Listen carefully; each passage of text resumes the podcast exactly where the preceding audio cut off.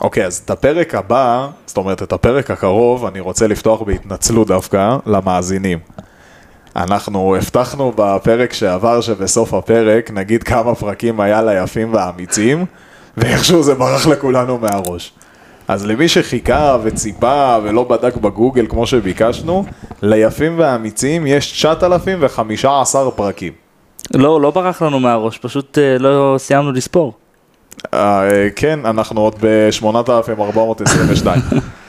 ערב טוב, ברוכים הבאים לעוד פרק של היום לפני, פרק שש עשרה, נגיד גם שלום לידידיי, מי שכבר, משה ושי, ערב טוב. שלום וברכה. שלום, שלום. מה נשמע, מה שלומכם, איך עבר אליכם השבוע האחרון?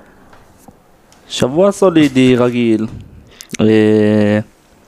חוזר, הליגה שלנו חוזרת. נכון, אתמול היה מחזור ראשון בליגה. כן, והפועל פתח תקווה לא משחקת, זה קצת מבאס. נכון, בגלל מכבי חיפה, אתם משחקים מחר אם אני לא טועה. מחר בבלומפילד, משחק בית מול הפועל חיפה. משחק בית בבלומפילד, כן, מה ששמעת. מה עשיתם, תזכירו לי?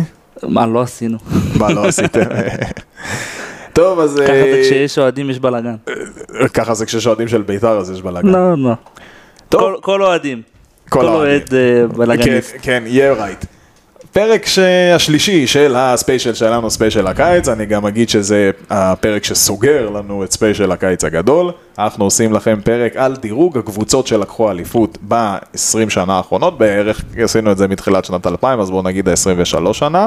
אני רק אגיד לפני הפתיח שאני בטוח שיש הרבה חלוקות, דעות חלוקות לגבי הסגל, אז בחרנו חמש קבוצות שלדעתנו, זה הקבוצות הטובות ביותר שהיו אה, בארץ ולקחו אליפות. שאחת מכל קבוצה. אחת מכל קבוצה, בשביל שיהיה קצת... אה, קצת גיוון. קצת גיוון, קצת אה, ויכוחים, קצת אה, ננסה שכנע אחד את השני. אה, בואו נצא לדרך, פתיח.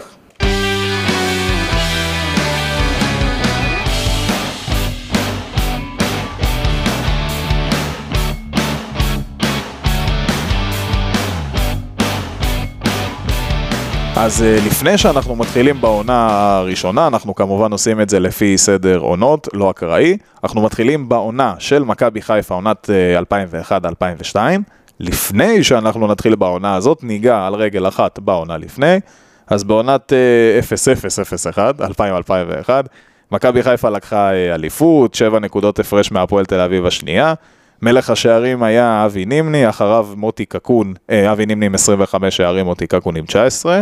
הקבוצה לא העפילה לליגת האלופות בגלל פרשת הפקס.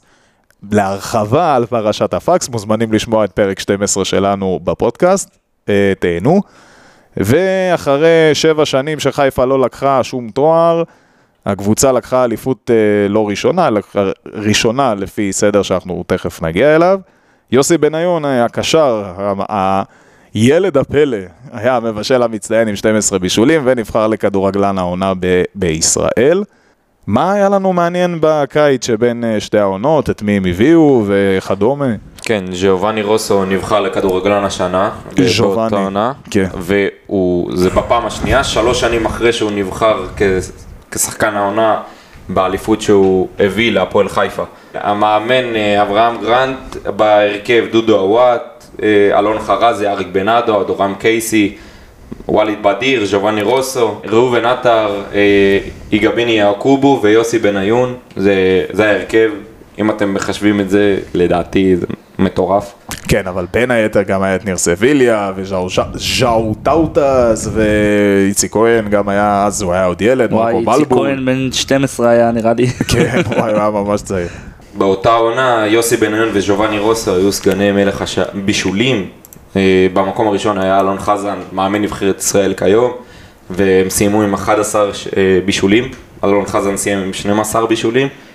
ולגבי העונה, העונה הם לקחו אליפות שנייה רצוף, עם שבעים וחמש נקודות, שמונה נקודות לפני הפועל תל אביב, שסיימה שנייה. מכבי חיפה ניצחה עשרים ושניים משחקים, תשע תוצאות תיקו ושני הפסדים בלבד, כבשו שבעים ושניים שערים וספגו שלושים ושניים, זה יפה מאוד.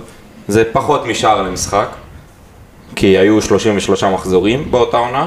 יעקובו סיים שלושה עשר שערים וסיים כמלך השערים של מכבי חיפה במקום הרביעי בליגה.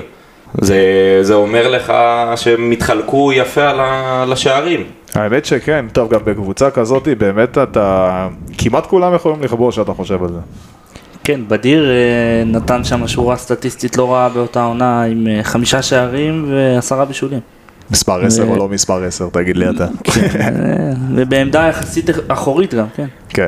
באותה עונה הם גם, התוצאה המפתיעה שלי, זה היורדת בקריית גת, שמו להם רביעייה, וירדו ליגה באותה עונה, כמובן זה לא הפריע למכבי חיפה לקחת אליפות, היו להם שלוש תוצאות עם חמישה שערי זכות, שלוש תוצאות רצוף עם, עם חמישייה וחמש אחת על נתניה בגביע, בסך הכל ארבע תוצאות עם, חמש, עם חמישה שערי זכות, ותוצאה עם שישה שערים היו להם גם. הם נתנו המון מספרים באותה עונה ורואים את זה בסופו של דבר גם בטבלה, ראו. אני רק אתקן על בדיר, תשעה שערים וארבעה בישולים.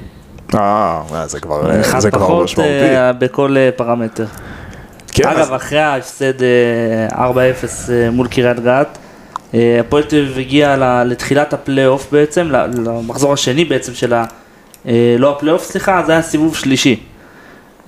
שיחקו ממש לפי הסדר של הטבלה. הפועל תל אביב הגיע לקריית אליעזר וחיפה ניצחה אותה שלוש אפס. והתקרבה לאליפות בניצחון הזה. שבוע אחרי ההפסד המר ארבע אפס מול הקבוצה הכי חלשה בליגה. אז זהו, אני עכשיו, בגלל מה שאמרתם, אני עובר על כל רשימת הכובשים. ארבעה עשר שחקנים שונים כבשו למכבי חיפה, כמו שאמרתם שגביני יעקוב הוא מלך השערים עם שלושה עשר שערים, אבל סך הכל, אלה כל הכמויות של השחקנים שכבשו באותה עונה, בהחלט כמות אסטרונומית של שערים. אמרנו ארבעה משחקים שהם הפקיעו חמישייה, משחק אחד עם שישייה, שלושה משחקים שהפקיע חמישייה רצוף, אחד מהם גביע בנתניה. לגבי הגביע המדינה הם הגיעו לגמר, סיימו ב-אפס אפס עם מכבי תל אביב בתום תשעים דקות והפסידו חמש ארבע בפנדלים. אז לגבי העונה הזאת עוד כמה דברים מעניינים. מלך השערים של העונה הזאת, תתפלו, קובי רפואה ממכבי פתח תקווה עם שמונה עשר שערים, אחרי זה שי אולצמן שהיה בעירוני ראשון לציון. במקום השלישי סרגי קלשצ'נקו מהפועל תל אביב עם ארבע עשרה, טוב אני לא אגיד את כולם, אני רק אגיד שמוטי קקון היה מספר תשע. מלך הבישולים אלון חזן מממסע מחשדוד עם שתים עשרה, ומלכי השערים בניון וג'ובני רוסו ממכבי חיפה בצפתא עם אחד עשר בישולים.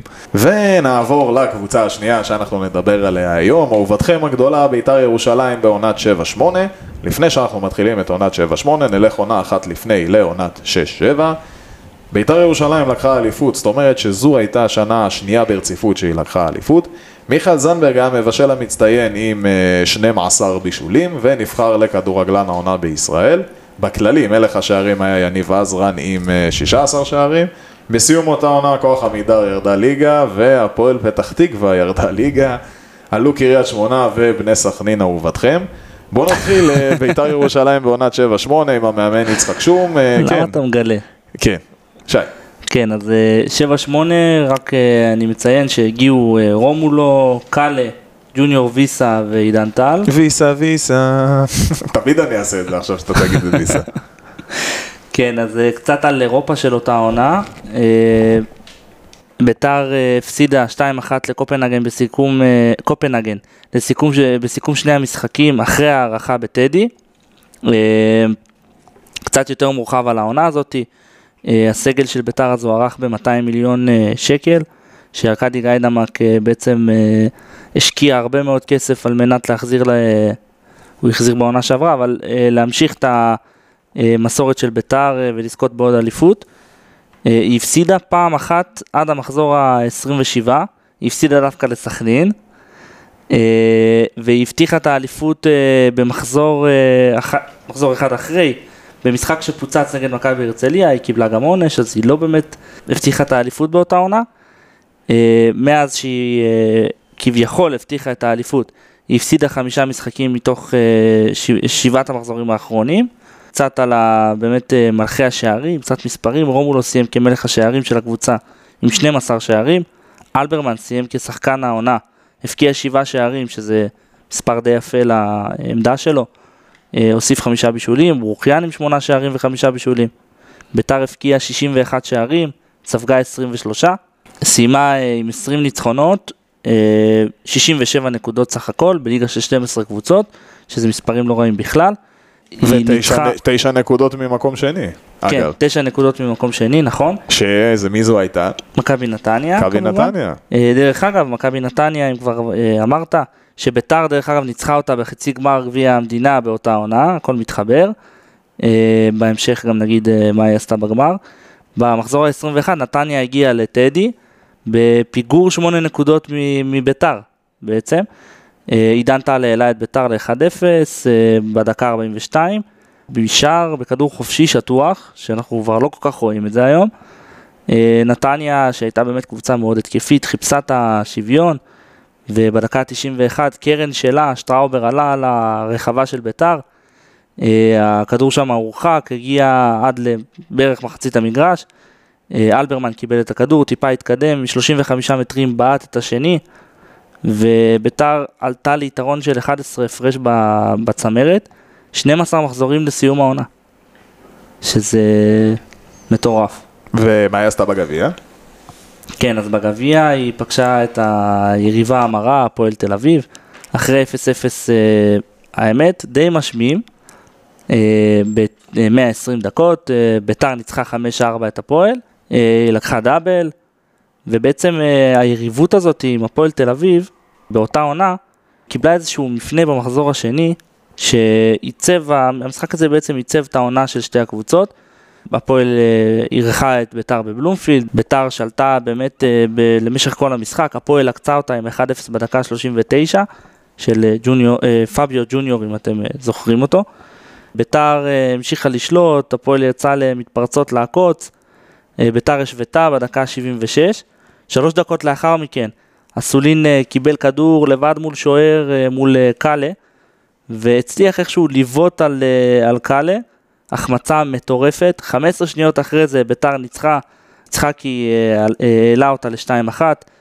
וסוג של פתח את העונה הזאת, להמשך של מה שהיה, שבעצם ביתר פרקת הליגה מבחינת יכולת, בלי הרבה, בוא נגיד, לא היה לה איזו יריבה משמעותית באותה עונה, היא הייתה מעולה באותה עונה, גם מבחינת יכולת וגם מבחינת הניצחונות שהיא ניצחה, היא ניצחה את הקבוצות שהיא הייתה צריכה לנצח כדי לקחת אליפות, הפועל תל אביב נאבקה על הירידה, ובוא נגיד, ניצחון על ביתר לקראת סיום העונה, דווקא סוג של, בוא נגיד, השאיר אותה, לא השאיר אותה ליגה, אבל הביא אותה לחוף מבטחים, ועוד דבר, באמת, לדעתי, בעיניי, מאוד משמעותי בעונה הזאת, לראשונה בעידן גיידמק, המאמן שהתחיל את העונה, סיים את העונה, יצחק שום. שזה כבר מחזה נדיר לכשעצמו. באופן כללי כשמדובר בביתר, אבל זה היה מבחינה סטטיסטית פעם ראשונה בעידן גיידמק, ויצחק שום זכה בדאבל עם ביתר ירושלים. כן, תמיד יש מעורבות גדולה של האוהדים, גם היום הקהל מאוד מעורב בביתר ירושלים, הרבה הרבה יותר משאר הקבוצות, ואם יש איזה משהו, לא אגיד משהו קטן, אבל דברים שהם יותר קטנים משאר הקבוצות, ישר הולכים למחאות היום, וגם פעם למחאות מחוץ לבית של המאמן, של הבעלים, הופכים את הזה, וזה לדעתי ציון דרך עבור ביתר באותם שנים, להשאיר מאמן, עונה שלמה. כן, וככה לקראת סיום, בוא ניתן קצת מספרים מעניינים של העונה הזאת. מלך השערים של אותה עונה היה סמואל יבוע עם חמישה עשר שערים, אז הוא שחק בהפועל כפר סבא, תכף נגיע לזה שהוא עבר להפועל תל אביב. במקום השני שלושה שחקנים, רומולו כמו שאמרת שגם סיים מלך השערים של ביתר, יניקה מנן ממכבי תל אביב ומשה ביטון מבני יהודה עם שנים עשר שערים. מלך הבישולים, האור בוזגלו אז בבני סכנין, בצוותא עם רודי חדד, אז ממכבי תל אביב עם שנים עשר בישולים.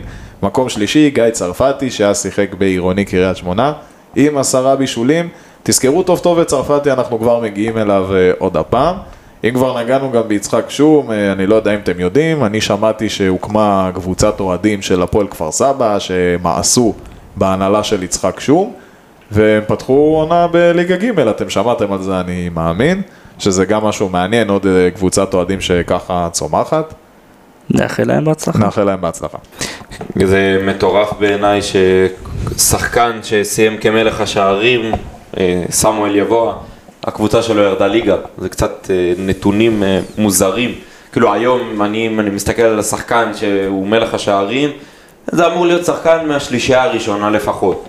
ושחקן, הפועל כפר סבא כבשה המון שערים באותה עונה, אבל ספגה לא מעט וירדה ליגה, וזה מטורף בשביל, בשבילם. כן. אז לסיום עוד קצת שחקנים ששיחקו בביתר באותה עונה, קאלד רשלר, אריאל הרו, שמעון גרשון, בנאדו, יואב זיו, גל אלברמן, דרק בועטנג, אח של סתם. דרק בועטנג, כמו שאמרתי, בן שושן, זנברג, עידן טל, חן עזריאל, טוטו תמוז, ככה על רגל אחת השחקנים שהשיחקו בביתר. איציק אורנפיין בדיוק פרש, מונה למנכ"ל, למנכ"ל המועדון. בקיצור, כן, היו לה את הכלים המתאימים לביתר, ואנחנו הולכים שתי עונות קדימה, עונה תשע עשר, העונה של הדאבל המפורסם של הפועל תל אביב. לפני שאנחנו מגיעים לעונה הזאת, נלך עונה אחת לפני, לעונת שמונה תשע. מכבי חיפה זכתה במקום הראשון והיא לקחה אליפות באותה עונה. מלך השערים של ליגה התחלק בין שלושה שחקנים, ברק יצחקי של ביתר ירושלים, שמעון אבוחצירה של הפועל פתח תקווה ואלי רנטר של בני יהודה עם ארבעה עשר שערים. כדורגלן העונה היה שוער, הפועל תל אביב, וינסנט אניימה. אם תשאלו את דעתי, השוער הזר הטוב ביותר שהיה בכדורגל הישראלי, גם אפשר להתווכח על זה, זו דעתי כמובן בלבד. אני אישית לא ראיתי איתו ברוב, אבל אני חושב שווינסנט אניימה השוער הכי טוב שהיה פה. אין ספק בין השוערים הטובים שהיו כאן. זה מוזר קצת ששוער זוכה להיות שחקן העונה, זה לא קורה הרבה. בכלל לא קורה הרבה, אבל הוא גם היה מבועט פנדלים שלהם, אז ככה שגם יש לו גם שערים. כן, יש לו כמה מספרים לסטטיסטיקה. בשביל, אבל לקבל דבר כזה צריך להיות, זה לא רק שערים, זה משהו פסיכי, זה מטורף. חד משמעית. נגיד רק על העונה הזאת שהחליטו להרחיב את הליגה מ-שתים עשרה ל-שש עשרה קבוצות, אז קבוצה אחת רק ירדה באותה עונה, עירוני קריית שמונה, הכוח עמידר השתתפה במבחנים והפסידה לאחי נצרת, שעלתה במקומה על ליגת העל. שהיא סיימה שישית בליגה הלאומית באותה עונה. כן, אבל זה המבחנים, אז אין מה לעשות. בין היתר עלו גם הפועל חיפה, הפועל אקו, הפועל באר שבע, אותה הפועל באר שבע שאחרי זה גם תשלוט בליגה ביד רמה, הפועל רמת גן והפועל רעננה. אז הפועל תל אביב פתחה את העונה הזאת עם אלי גוטמן על הקווים, סגל באמת רחב, אני אתן עוד פעם רק על רגל אחת, אביחי עדין, שכטר, ביברס נתחו, גילי ורמוט, וליד בדיר, סמואל יבואה, עומרי קנדה, זהבי, ויקטור מרי, בהחלט הרכב, הרכב ממש מעולה יחסית להפועל תל אביב. העונה הזאת היה לה משהו שגרם להפועל תל אביב לקחת את האליפות, באותה עונה הייתה עונת הקיזוז.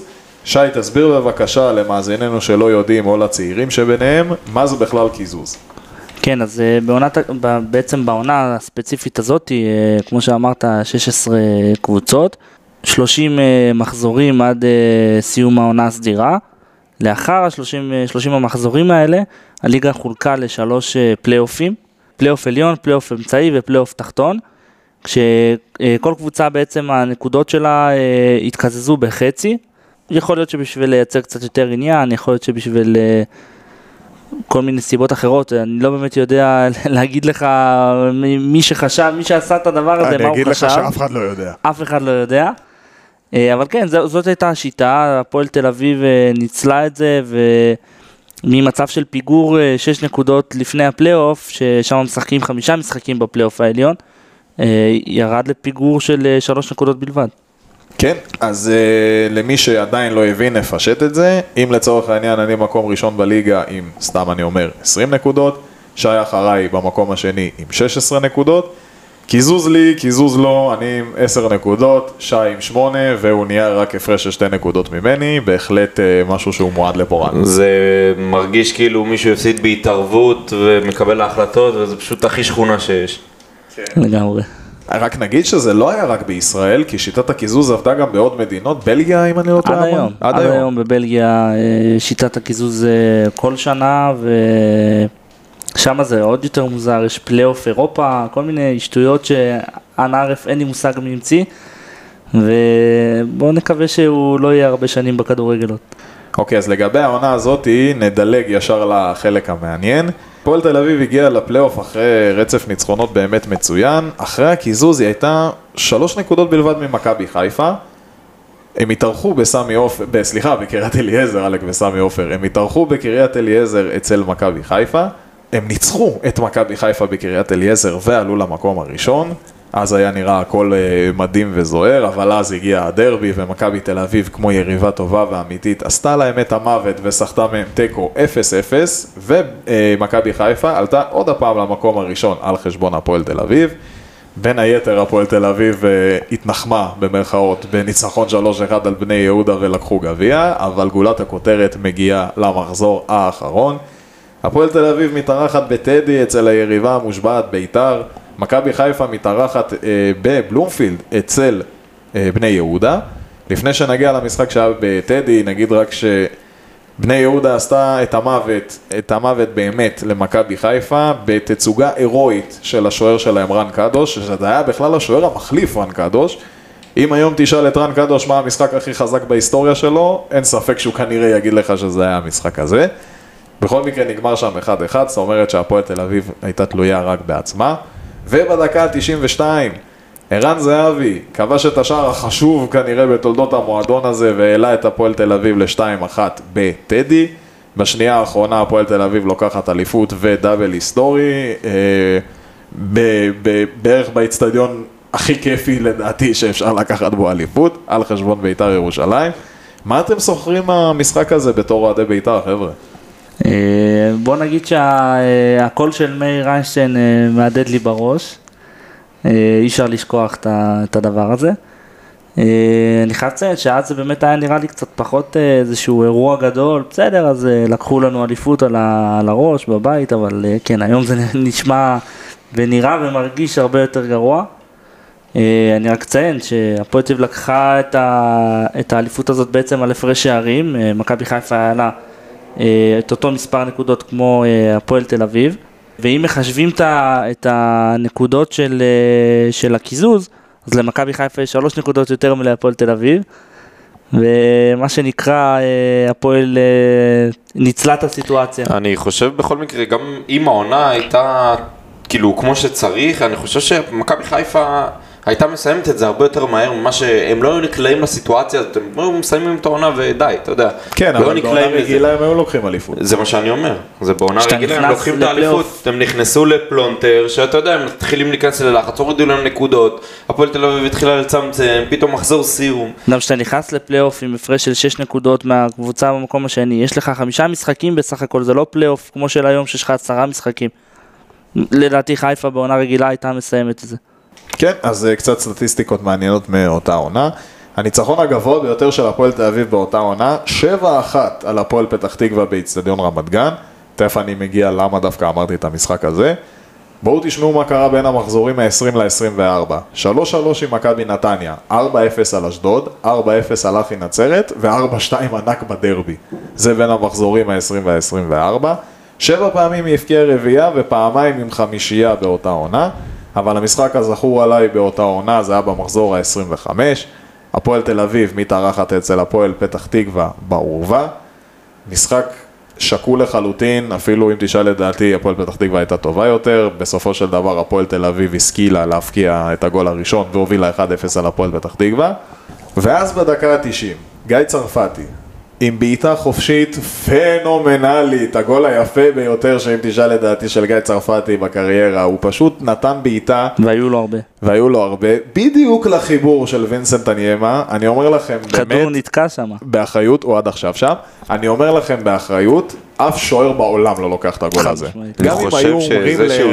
גם אם היו אומרים לאניימה, לאן הכדור יגיע, הוא עדיין לא היה מגיע לכדור. כן, גם אם הוא היה עומד שם. אני חושב שזה שהוא שם דווקא לאניימה את השער הזה, אפילו עם התוצאה, זה הופך את זה למספיק טוב ולא כשער ניחומים רק. כן, זה אני... לא היה שער ניחומים, זה היה אחד אחד. זה היה אחד אחד, וגם אני, אני אומר עוד פעם, לדעתי אנחנו היינו יותר טובים. בסוף זה היה שער ניחומים. היינו יותר טובים לדעתי. Uh, לפני שאנחנו מסכמים את העונה, מה היה להם באירופה להפועל תל אביב? כן, אז uh, בעונה תשע עשר, בעונה של הדאבל, הם, uh, בתחילת העונה הם עברו את uh, גטבורג משוודיה, בסיבוב המוקדמות השלישי בליגה האירופית, הם עברו את uh, טפליצה, אני מקווה שאני אומר את זה נכון. גם מ... לא משנה כמה פעמים אתה תגיד את זה, אתה עדיין... כן, זהו, זה... ניסיתי להגיד את זה גם כמה פעמים, לא הצלחתי, הם ניצחו שלוש שתיים בסיכום uh, בפלייאוף, הם הפילו לשלב הבתים וקיבלו בית קשה מאוד מול המבורג, סלטיק ורפיד וינה, והם עלו מהמקום הראשון מאותו בית. הם הגיעו לשלב שלושים ושתיים הגדולות והותחו נגד רובין קזאן שהייתה מאוד חזקה באותם שנים. הם הפסידו שלוש אפס בסיכום, ואם אתם שואלים אותי, זה באמת עונה מאוד מרשימה של הפועל תל אביב באירופה, אבל לא יותר מהעונה שאחרי. כן, אז לקראת סיום עוד קצת על אותה עונה. מלך השערים של אותה עונה, הגדול מכולם, שלומי ארבטמן, Don't worry שלומי, פס פס, it's a car, not be nervous. עשרים ושמונה שערים לשלומי ארבטמן, במקום השני איתי שכטר עם עשרים ושתיים, מלך הבישולים, גילי ורמוט עם שבע עשרה בישולים, מקום שני פיטר מסיללה עם שלושה עשר בישולים, ומקום שלישי מאור בליקסון בהפועל באר שבע עם אחד עשר בישולים. רק אני אוסיף, בן דיין הפקיע אחד עשר שערים, שיחסית לעמדה האחורית שלו זה מספרים באמת אדירים. זהבי הפקיע עשרה שערים, לא המספרים שאנחנו מכירים מזהבי, אבל יחסית לצעירותו זה לא רע בכלל. גם Don't worry זהבי. Don't worry, Don't be nervous. It's a come. פס, פס. אז הפועל תל אביב הפקיעה באותה עונה בליגה שמונים ושבעה שערים ב-שלושים וחמישה משחקים. היא ספגה עשרים ושישה שערים, סיימה עם ארבעים ותשע נקודות. כמו שאמרתי מקודם, שמונים וארבע בלי הקיזוז, חיפה בלי הקיזוז עם שמונים ושבע, הייתה זוכה באליפות. וכמו שאמרנו מקודם, היא זכתה בדאבל אחרי שלוש אחת בגמר. כן, עונה אחרי אלפיים ועשר אלפיים ואחת עשרה נגיע ישר לשלב הפלייאוף ולשלב הבתים. בשלב הפלייאוף הם פגשו את רדבול זלצבורג שפגשה את מכבי חיפה וגם הודחה מולה. הם שלוש שתיים באוסטריה, שערים של אניימה בפנדל, בן, בן סער ואיתי שכטר. בבלומפילד המשחק נגמר אחת אחת, זלצבורג הובילה ושער של ערן זהבי דקה תשעים ושתיים. ובשלב הבתים של ליגת האלופות פגשו את שלקה, בנפיקה וליון. יש להם סך הכל שלושה הפסדים, שתי תוצאות תיקו וניצחון אחד על בנפיקה מצמד שערים של זהבי ודסילבה השלים. הם ספגו בסך הכל עשרה שערים, זה יפה מאוד, כבשו שבעה שערים, זה לא רע בכלל.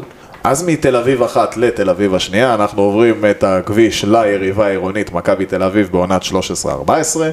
עונה אחת לפני, עונת שתים עשרה שלוש עשרה. מכבי תל אביב לוקחת אליפות, אחרי עשור ללא תואר, שזה מלא למכבי תל אביב. המפקיע המצטיין שלה היה אלירן עטר עם עשרים ושתיים שערים. באותה עונה ירדו מכבי נתניה והפועל רמת גן, ועלו מכבי פתח תקווה והפועל רעננה. חבר'ה, הפרצוף שלך, כשאמרת מכבי פתח תקווה, אנשים היו צריכים לראות את זה. כן, בין היתר היה להם את המאמן שחז... שהגיע באותה עונה, כן, אותה עונה, אה, אוסקר גרסיה. אוסקר גרסיה, קצת על הסגל, ברק לוי, חואן פבלו קולינס, אלה היו השוערים, איתן טיבי, יואב זיו, עומרי בן ארוש, ערן יני, קרלוס גרסיה, דור מיכה, מהרן רדי, עומרי אלטמן, זהבי כמובן, יצחקי, בדש, סגל, אה, דבור, עדה פריצה. זהבי הגיע בינואר, אני חושב שאם הוא היה מגיע בקיץ, אז הוא היה עובר גם את אלירן עטר במלכות השערים.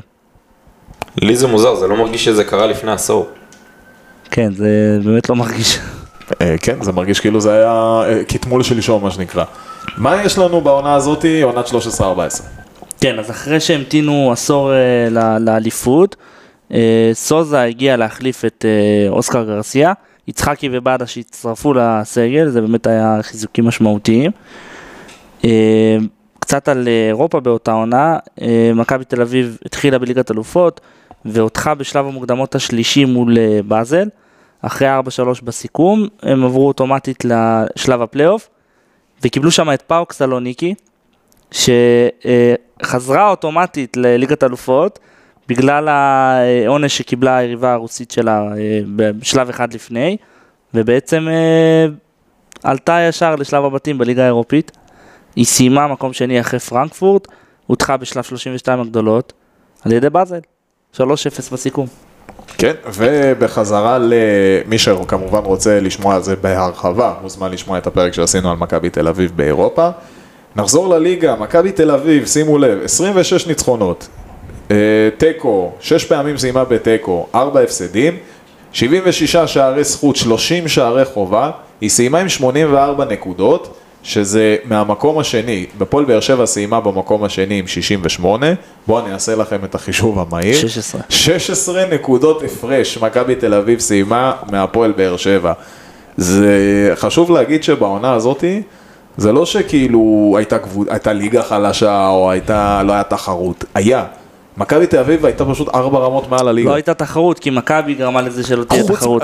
חוץ ממכבי תל אביב. זהו, לא כי הקבוצות היו חלשות, כי מכבי פשוט הייתה חזקה, היא הייתה מאוד, הכדורגל שלה, היא הייתה, כן, זה היה מעל הרמה של הליגה, הכדורגל שלה, מעבר אתה יודע, למספרים שאמרת עכשיו, כדורגל אירופאי ברמה באמת אדירה, סוזה, אתה רואה את הטביעת אצבע שלו, באמת, זה היה כדורגל בלתי נשכח, מבחינתי הקבוצה הכי טובה שהייתה כאן, שזכתה באליפות. טוב, תפחנו גם נגיע לזה, אל תקדים את המאוחר. ובעצם גם היא מנצחת את מכבי חיפה אחרי תשע שנים שהיא לא מנצחת אותה בחיפה. זה היה אז בקריית אליעזר, לפני סמי עופר. שהיום זה בדיוק הפוך. כן, זהו, בשנים האחרונות זה קצת השתנה, אבל המשחק הבלתי נשכח של אותה עונה היה הדרבי התל אביבי.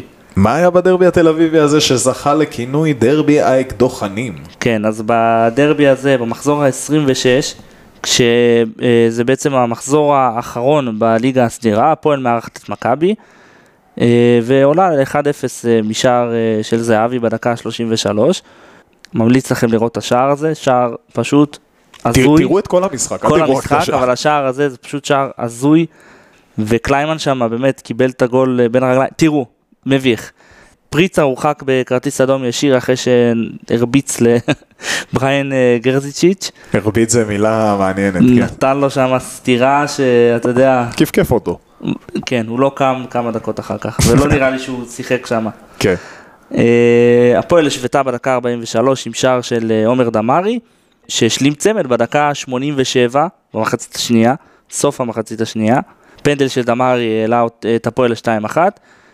ואתה יודע, תוך כדי שהקרוז של הפועל תל אביב קורא עומר דמרי, את השם של, של הכובש, מכבי זוכה בפנדל. ממש היה תוך כדי החגיגות של הפועל. תאר לך, הוא היה אומר כזה, עומר, נו. המקצוע יותר חשוב מהרגשות. זהבי משלים צמד בדקה שמונים ושמונה, כבר שם היה איזשהו טירוף ב... ביציעים, באמת המשחק קיבל איזושהי תפנית, זה, אתה יודע, זה היה נראה שזה מספיק, לא צריך יותר מזה, זה, זה הגבול. ואז הגיע ערן זהבי בדקה תשעים ושתיים, כשיש שלוש דקות תוספת זמן, הפועל מאבד כדור באמצע המגרש, בדש מכניס כדור אה, עומק לערן זהבי, שבמצב די קשה, אני חייב לומר, אה, הפקיע ועשה שלוש שתיים למכבי תל אביב, ואז אתה יודע, כל החגיגות של סוזה, האיקוניות האלה, פרצות למגרש, הריצה המפורסמת הזאת. כן, אז כאילו זה היה כתוב בכוכבים של מכבי תל אביב, וכמה כיף לקחת דווקא את זה, דווקא על חשבון של הפועל תל אביב, אתם יודעים את זה יותר טוב ממני, או שאתם לא יודעים את זה יותר טוב ממני, ספציפית לפרק הזה. סיכום קטן של אותה עונה. יש לנו הבלחות פה ושם. נכון. סיכום קצר של אותה עונה, מלך השערים כמובן, ערן זהבי ממכבי תל אביב עם עשרים ותשע שערים, עומר דמרי מהפועל תל אביב עם עשרים ושש שערים, תורג'מן, אלון תורג'מן במקום השלישי ממכבי חיפה עם חמישה עשר שערים. ג'יימס בונד. תורג'מן, אלון תורג'מן. אפס אפס אפס אפס אפס שבע. מלך הבישולים, מאור בוזגלו מהפועל באר שבע עם ארבעה עשר בישולים, דור מיכה במקום השני עם תשעה, ובמקום השלישי יש לנו את רדי, טוני וואקמה ודמרי עם שבעה בישולים. חבר'ה, אנחנו מגיעים לכמעט סוף הפרק, דיברנו על מכבי תל אביב, הפועל תל אביב, ביתר ומכבי חיפה, בוא נדרים להפועל באר שבע, שזו הקבוצה האחרונה. הייתי בטוח שניקח את קריית שמונה. הפועל אלת. ונדבר על הפועל באר שבע של עונת שש עשרה שבע עשרה, בוא ניגע עונה אחורה בעונת חמש עשרה שש עשרה, באר שבע לוקחת אליפות אחרי ארבעים שנה ללא שחייה, מה שנקרא, משה אוהב להגיד את זה, ארבעים שנה במדבר, שיא חדש היה אז באותה עונה לרן זהבי, שלושים וחמישה שערים ושבר את השיא, מכבי נתניה ועכו ירדו ליגה, הקבוצות שעלו היו אשקלון ואשדוד, שכנות עלו ליגה. ובאר שבע זכתה באליפות. כן, וואי, הדרום שלט באותו רגע. כן, הדרום אדום. כן, הייתה פה את העונה הזאת, הפועל באר שבע פתחה עם ברק מחר על הקווים. שוב, בין היתר בסגל, דודו גורש, גיא חיימוב, שיר צדק, לואי, טעה, מיגל ויטור, סוארס, בן ביטון, בן תורג'מן, ג'ון אוגו, מהרן רדי, וובה בראון, אח של, אפרופו, מאור מליקסון. וובה בראון, אח של? של סמואל בראון. אה, כי הוא משחק בהפועל, כי זה באותו מצב בדיוק, סמואל בראון זה אח של וובה בראון ולא ההפך. נכון, כמו שבועטנג, אח של בועטנג. בוזגלו, טוני וואקמה, בן סער, אליניב ברדה. מה היה לנו באותה עונה, עונת שש עשרה שבע עשרה שהייתה ככה מיוחדת מאחיותיה? ב-חמש עשרה שש עשרה באר שבע סיימה במקום הראשון עם שמונים ושלוש נקודות, מכבי תל אביב סיימה עם שתי נקודות מתחתיה עם שמונים ואחת, ובית"ר ירושלים סיימה במקום השלישי, תראו באיזה פער, עשרים ושלוש נקודות מהמקום השני, זה, זה מטורף, כאילו היה עשרים ושלוש נקודות פער בין המקום השני לשלישי, זה פסיכי לגמרי, חמישים ושמונה נקודות, זה דברים ש... לא תקינים. באר שבע דרך אגב הודחה בחצי גמר גביע המדינה אחרי הפסד שלוש אחת למכבי חיפה, ובאר שבע הודחה ברבע גמר גביע הטוטו אחרי הפסד לבית"ר ירושלים. ומבחינה אירופית באר שבע מגיעה לפלייאוף ליגת אלופות, היא מודחת על ידי סלטיק ונושרת לשלב הבתים של הליגה האירופית, היא מוגרלת שם, אתם יודעים, מול אינטר סאוטהמפטון וספרטה פראג, ונותנת שם באמת הצגה אדירה, שתי ניצחונות על אינטר, ומודחת על ידי בשקטש בשלב שלושים ושתיים הגדולות, עונה אירופאית אדירה. ואם אנחנו כבר נוגעים בליגה, נגיד שזו העונה השנייה שהפועל באר שבע לקחה אליפות, כמובן שהיה אחת לפני ועוד אחת אחרי. מי שלא זוכר, מי שלא נולד, מי ששכח, הפועל באר שבע שלטה ביד רמה בליגה במהלך שלושת השנים האלה, לא היה להם תחרות כמעט בכלל. מבחינת מספרים של העונה הזאת, עשרים ושש ניצחונות, שבע תוצאות תיקו, שלושה הפסדים, שבעים ושלושה שערי זכות, שמונה עשרה שערי חובה בסך הכל, זה חמישים וחמש בהפרש השערים, שמונים וחמש נקודות, שמכבי תל אביב השנייה שאחריה עם שבעים ושתיים. וואי, זה פער עצום. שלוש עשרה נקודות הפרש, שזה, שעוד פעם, זה לא משהו שלא ראינו, אבל הפועל באר שבע באותה תקופה, באמת, לא היה לה, לא היה פקטור בליגה הזאת, היא פשוט עשתה בליגה הזאת מה שהיא רוצה. כן, בעונה הספציפית הזאת, באמת שלוש עשרה נקודות ממכבי תל אביב, זה מטורף, היא גם ניצחה אותה במחזור השמיני של, של אותה עונה, ובעצם סוג של ציר הכוונות לגבי העונה הזאת, היא עשתה למכבי בית ספר, אומנם ניצחה אותה רק שתיים אפס, אבל הכדורגל היה מאוד איכותי של באר שבע, במשך כל העונה היא הציגה יכולת מעולה, שלטה בטבלה מתחילת העונה עד הסוף. אני אגיד גם שמבחינת אוהדים של באר שבע, מבחינתם לנצח את מכבי תל אביב זה כאילו הדובדבן שבקצפת, לנצח את מכבי תל אביב. כן, זה היריבות שלה בעצם, זה, אתה יודע, באר שבע לא אה, אה, זכתה לאיזושהי יריבה עירונית או איזשהו משהו היסטורי. יש לה יריבה עירונית, היא פשוט באיזה ליגה ג'. כן, זהו, היא לא רלוונטית כל כך, אז אה, בוא נגיד שבאמת היריבות הזאת עם מכבי תל אביב בשנים האחרונות תפסה תאוצה, וכן, לנצח את מכבי תל אביב זה תמיד כיף, זה לא משנה את מי אתה אוהד.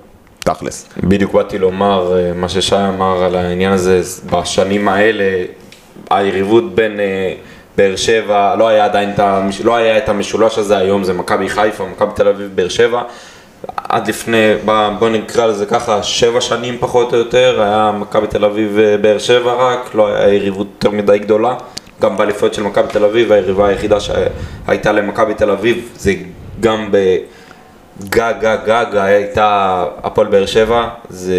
כן, חוץ מעונה אחת שבית"ר קצת הפריעה להם בשלב ה... כן, נכון, היה מקום שלישי, אבל עדיין גם זה היה בפער... כן, באותה עונה, הייתה עונה באמת איכותית של בית"ר, והיא הייתה מאוד קרובה לבאר שבע, אבל קרה מה שקרה, אתה יודע, עם תביב, אבל... באר שבע באמת, בעונות שהיא לקחה את האליפות, באמת הייתה מאוד איכותית, וכן, אפשר לומר שהיא שלטה, היא שלטה לגמרי בליגה, ביד רמה. אני דרך אגב חושב שוואקמה, אחד מהזרים הכי טובים שנחתו פה, בעמדה שלו לדעתי הכי טוב, אני לא זוכר בעמדה שלו זר יותר טוב ממנו. אני די מסכים איתך. שחקן מטורף, כישרון... אני באמת הייתי רואה משחקים שלו, הייתי אומר לעצמי בונה, ברגע שנוחת לו הכדור ברגל, זה נאמר של הכדורגל הישראלי. טוב, אני לא רציתי להגיד, אבל משחק ראשון של וואקמה הוא עשה בהפועל פתח תקווה שפטים, זה היה המשחק הראשון שלו שהוא היה בהפועל רעננה. לפני סיום קצת ניגע בליגה הזאת, בעונה הזאת, מלך השערים, וידר קיארטנסון, שעשינו עליו, לא עשינו עליו, עשינו פרק מספר ארבע עשרה, הוא היה שם במקום הראשון, ביקרים ביותר שהגיעו לארץ, קיארטנסון ממכבי תל אביב עם תשעה עשר שערים, אחריו טל בן חיים ממכבי תל אביב עם חמישה עשר שערים, מלך הבישולים דור מיכה ממכבי תל אביב עם שנים עשר בישולים, שני מלכי שערים, מלך בישולים, שלושתם ממכבי תל אביב, ועדיין באר שבע לקחה אליפות. רק מראה לך משהו על הסגל של באר שבע, כמה הוא גדול ומגוון. וחבר'ה, לקראת סיום, ככה גולת הכותרת, בעצם השם של הפרק. תגידו לי בבקשה, את מי אתם מדרגים במקום מהחמישי לראשון? איזה קבוצה? שוב, יש את עניין הניקוד, יש את עניין הגולים, יש את עניין הסגל. אתם יכולים גם להוסיף איזה קבוצה הכי רגשה אתכם, איזה קבוצה לא רגשה אתכם. תעשו לי שקלול של הכל, ממקום חמש עד למקום ראשון. משה, בוא נתחיל איתך. כן, מקום חמישי לדעתי בית"ר ירושלים, עם כל הכבוד ואני מת עליה, אבל אני חושב שבאותה עונה, בשתי העונות, בדאבל שהיא לקחה, זה הזכיר קצת את העונות של מכבי תל אביב, זה לא שהיה כדורגל גרוע, פשוט הקבוצות שהיו שם, אתה ראית את הפערים שיש, אם זה בכדורגל ואם זה בנקודות ואם זה בסגל ובכסף, זה כמו מכבי תל אביב ומכבי חיפה היום. כאילו אתה רואה, יש פתאום צלע שלישית. אז uh, הקבוצה הרביעית שלי היא הפועל באר שבע. אני חושב שעם כל הכבוד לוואקמה ולבוזגלו ולברדה ולמי שהיה שם, הקבוצה הייתה בינונית לעומת הקבוצות שיגיעו אחריה, עם כמה שהעונות שלה היו טובות. אני חושב שאלונה עשתה דרך עד היום, דרך אגב היא עושה דברים מדהימים שלא רואים במיוחד, לא כ... נש... נשים בכדורגל, הכוונה כבעלים. מקום שלישי לדעתי מכבי חיפה, קבוצה טובה, איכותית, זרים אולי בין הטובים שהיו פה, ג'ובאני רוסו וכו' וכו'. לדעתי אבל הכדורגל היה טוב והכל סבבה, אבל לדעתי שתי הקבוצות שמגיעות אחרי, גם הסגל וגם הקבוצות, גם הקבוצה ששיחקה ב... ששיחקה, הייתה בהרבה יותר טובה. במקום השני, הפועל תל אביב, אלפיים ותשע עד אלפיים ועשר, לדעתי עד היום השחקנים שלה מטורפים, אם זה לפני כמה שנים היה ברסנטחו, שנדעים משחק באירופה, אבל היה ממש טוב. הוא כבר לא בסים מן הסתם. לא, אבל... זה אבי, ורמוד, שכטר. אתה רואה את השחקנים האלה, מטורף. עניימה, אתה רואה את השחקנים האלה. וואליד בדיר. וואליד בדיר. לדעתי, גם סגל, אני זוכר משחקי גביע של הפועל תל אביב באותם עונות. הייתה חוויה לראות אותם. לקחו גם גביעי מדינה על הדרך, היו בני יהודה ממש כמה שנים טובות שמה. ובמקום הראשון, מכבי תל אביב, אלפיים ושלוש עשרה, האם בצהוב. אלפיים ושלוש עשרה, אלפיים וארבע עשרה, לדעתי זאת הקבוצה הכי טובה שהייתה פה, אם זה, לא אולי לא זרים, אבל סגל וכדורגל, פשוט השאירו אבק לשער הליגה, זה לא היה כוחות, זה אבי בכלל היה, אני לא יודע, זה כאילו הוא בא מכוכב אחר, הנחיתו אותו ואמרו, זה מסי הישראלי של העונות של מכבי תל אביב. אוקיי, אז תודה משה. שי, בוא נעבור אליך, מקום חמש. לא, מסי יותר, אתה יודע, עם הקלט שלו הוא היה יותר ווינר כמו רונלדו. אז הדירוג שלי זה בעצם מקום חמישי, הפועל באר שבע, שנתנה מכל הקבוצות האלה, היא נתנה את העונה האירופית הכי מרשימה, אבל לדעתי מבחינת ההישגים שלה בליגה, מבחינת הכדורגל שלה בליגה, היא הייתה טיפה פחות טובה מהקבוצות האחרות, אני באמת חושב שהיא הייתה קבוצה אדירה. במקום הרביעי, בית"ר, שהם אומרים שאז הליגה באמת הייתה חלשה, אבל הקבוצה שנבנתה שם, נבנתה כדי פשוט לפרק את הליגה, היא הפסידה משחק אחד, כמו שאמרתי מקודם, ב-עשרים ושישה משחקים, עד שבעצם היא סוג של סגרה כבר את נושא האליפות, היא הבטיחה את האליפות והתחילה קצת לשקוע, הפסידה חמישה משחקים מתוך שבעה, היא הייתה באותה עונה באמת בשליטה מוחלטת, באמת קבוצה אדירה, זכתה גם בדאבל, במקום השלישי, אה, מבחינתי דרך אגב אני גם אגיד שביתר זה כמובן מבחינתי המקום הראשון, מבחינה רגשית, אבל... אבל לגופו של עניין. כן, זהו, לא... אני אומר את דעתי שהיא לטעמי אובייקטיבית שהיו קבוצות טובות ממנה, אחת מהן, עם כמה שאני לא אוהב להגיד את זה, הפועל תל אביב של אלפיים ותשע אלפיים ועשר, קבוצת כוכבים של מאמן פשוט נהדר, לפחות בשנים ההם עם הסגל שהיה לו, עשה עבודה מטורפת, הוציא מהסגל הזה באמת את כל מה שהיה אפשר, אנחנו יודעים שהפועל היא לא קבוצה ש... מפקיעה הרבה שערים, ולא כדורגל שמח עכשיו, אבל באמת בתקופה הזאת הפועל הייתה באמת אדירה, היא זכתה בדאבל, הייתה בליגת אלופות עונה אחרי זה, עשתה דברים באמת מדהימים, עם כל הקושי שבדבר. למה שלישית? כי אני חושב שהזרים ששיחקו במכבי חיפה היו טובים יותר, וגם כי זו עונה שקצת הייתה, אני לא אגיד לא הוגנת, אבל עונה קצת אחרת ממה שאנחנו מכירים. במקום השני, מכבי חיפה של אלפיים ואחת אלפיים ושתיים, כדורגל התקפי, כדורגל שוטף, כדורגל שמח, כדורגל של אברהם גרנט, זרים מאוד איכותיים שהגיעו למכבי חיפה, מבחינתי ג'ובני רוסו, תמיד יהיה הזר הכי טוב שנחת פה, שחקנים כמו יוסי בניון, יעקובו, דודו אוואט וניר דוידוביץ', שני שוערים של נבחרת ישראל, קבוצה מאוד איכותית, כדורגל מאוד טוב, עונה אחרי זה גם ליגת אלופות, אז... גם שיקלל פה קצת את, ה, את הדירוג, ומכבי תל אביב, כמו שמשה אמר, קבוצה באמת אירופית לכל דבר, קבוצת כדורגל מסודרת עם תביעת יד של מאמן, לדעתי, כמו שמשה אמר, אנחנו חותקים את אותה דעה במקרה הזה, הקבוצה הכי טובה ש, שהייתה פה, במה שאני ראיתי בכדורגל הישראלי, הכי איכותית, שוב, כמו שאמרתי, אירופית לכל דבר, עם שחקן קלאץ' בין הטובים שהיו פה בארץ, מתי שהוא היה צריך, מתי שמכבי הייתה צריכה אותו הוא היה מגיע, וזה באמת היה שילוב מטורף, ועונה, העונה עצמה הייתה באמת אדירה, ומאמן שבאמת היה מטורף מבחינתי. אני רוצה לומר לך משהו לגבי בית"ר ירושלים, למה אני דירקתי אותה במקום החמישי, אחת מהסיבות יכול, מה זה יכול להיות? בטוח שאם היו קצת יותר מתאמצים במחזורים האחרונים, יכול להיות שגם הייתי מדרג אותה הראשונה או שנייה. גם היא הייתה הופכת לקבוצה הרבה יותר טובה, והיום מדברים על העונה הזאת הרבה יותר מה, נכון, ממה שדיברו. סוף העונה, המחזורים האחרונים גרמו לביתר לפספס עונה היסטורית.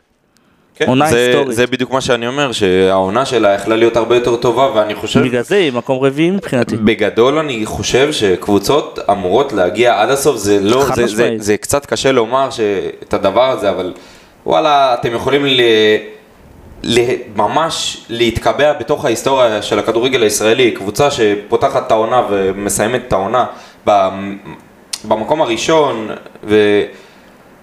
אתה ראית את הפערים שהיו באותה עונה, כאילו היו פערים של יכלו לעשות מה שמכבי תל אביב והפועל באר שבע עשו בעונות שלהם.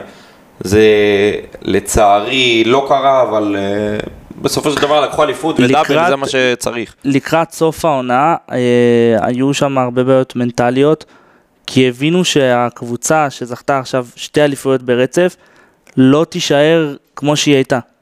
וכבר עונה אחרי זה, ראית את זה. לא, זה בסדר. הרבה מאוד שחקנים עזבו ויצאו לאירופה, והיה את כל עניין הפריצה לדשא, מה שהיה השנה מול מכבי נתניה, היה גם אז מול מכבי הרצליה. לביתר הורדו גם נקודות באותה עונה, והוחזרו אחר כך וירדו בעונה לאחר מכן, וזה דברים שמשפיעים על שחקנים לדעתי. אני מסכים, אני חושב שעוד פעם, זה יכל להיגמר אחרת, כאילו מבחינת גם בהיסטורית. חד משמעית. אוקיי, אז תודה חברים על הדירוג שלכם. מבחינתי הדירוג הוא כזה, מקום חמישי אני מגיע, מגיע לביתר ירושלים, במה שמשה אמר אני כן מסכים איתו, זה לא שביתר הייתה קבוצה לא טובה, אבל באותה עונה כאילו... הליגה לא הייתה מגה מטורפת, לא הייתה מגה צמודה, זה לא שהיה לך איזה משהו ש, שביתר כאילו נצצה יחסית לאליפויות אחרות, ולכן אני שם את ביתר במקום החמישי. במקום הרביעי אני שם את הפועל באר שבע כמעט מאותו סיבה, אני רק אגיד משהו אחד לזכותה. באר שבע שלוש עונות היא באמת שלטה ביד רמה בליגה הזאת, היה להם סגל מטורף, היה להם את המאמן הישראלי הכי טוב כנראה בהיסטוריה. זה לא שהיא לא עשתה עונה טובה, אבל כאילו באר שבע בתקופה שהיא שיחקה, היא לא הביאה איזה משהו חדש לכדורגל הישראלי, משהו שלא ראינו, משהו שאתה אומר לעצמך, זה כאילו אחד להתגלות אה, מוזרה חדשה שאנחנו רואים, עם כמה מוזר שזה נשמע, אבל זו דעתי, בגלל זה היא במקום הרביעי. במקום השלישי, האמת שהתלבטתי קצת בין אה, מכבי חיפה להפועל תל אביב, ואני אסביר למה. הפועל תל אביב הייתה בעונה שהיא היא כאילו גול, דקה תשעים ושתיים בטדי, זה כאילו, העונה הזאת הייתה יותר מרגשת מבחינת הדרך והמתח עד הרגע האחרון, זה שמכבי חיפה שיחקה בחוץ ובסוף לא ניצחה, זה ועוד בבית של הפועל תל אביב, שזה בכלל משהו אחר. המשהו הרע שאני לוקח בעונה הזאת, שזה באמת הייתה עונת קיזוז, שיכול להיות שבעונה רגילה, הפועל תל אביב בכלל לא הייתה לוקחת את התאליפות הזאת, וזו הסיבה היחידה שבגלל זה היא במקום השלישי. במקום השני, מכבי חיפה, מהסיבה הכי פשוטה בעולם, לא בגלל שלא היו קבוצות ישראליות טובות לפני המילניום, לפני שנת אלפיים, פשוט היא כאילו הביאה את אירופה לישראל עם הזרים, עם איך שהיא שיחקה, היא כאילו הייתה חלוצה של הדברים האלה באותה עונה, ולכן היא במקום השני. ובמקום הראשון אני נאלץ להסכים איתכם חברים, מכבי תל אביב לא הייתה קבוצה כזאת בחיים בישראל, לא יודע אם תהיה, כנראה שכן, כי הכדורגל נהיה רק טוב יותר עם הזמן, אבל מכבי תל אביב באותה, באותם שנים, הכל עניין של כסף. הכל עניין של כסף, אבל אני מאמין שהכדורגל ישתפר, אז אני מאמין שגם יהיו קבוצות יותר טובות, אבל במקום הראשון אצלי היא כותפת את התואר מכבי תל אביב, כי באמת זה, במשפט, זה באמת הקבוצה הכי טובה שהייתה פה בארץ, וזה היה הדירוג שלנו, מאזינים יקרים. תכתבו לנו בתגובות, מה אתם חושבים שהקבוצה הישראלית הטובה ביותר שהייתה פה, אולי תסכו בפרסים, מתנת משה, משה אנטרפרייז. רמי לוי בשכונה, רוג'יד מאה שמונים ושתיים, תגיעו, פתח תקווה. תלכו למשה, תגידו שאומר שלח אתכם. זה היה הדירוג שלנו, פרק שש עשרה, דירוג הקבוצות הישראליות. תודה רבה לכם על ההאזנות, תודה רבה לכם על המעקבים. יישארו איתנו לפרקים הבאים, אנחנו סיימנו את ספיישל הקיץ, אבל יש לנו עוד מעט שני פרקים נוספים, לא נגלה לכם, זו הפתעה. בכל מקרה זה היה הפרק שלנו, נתראה בפרק הבא, ביי ביי.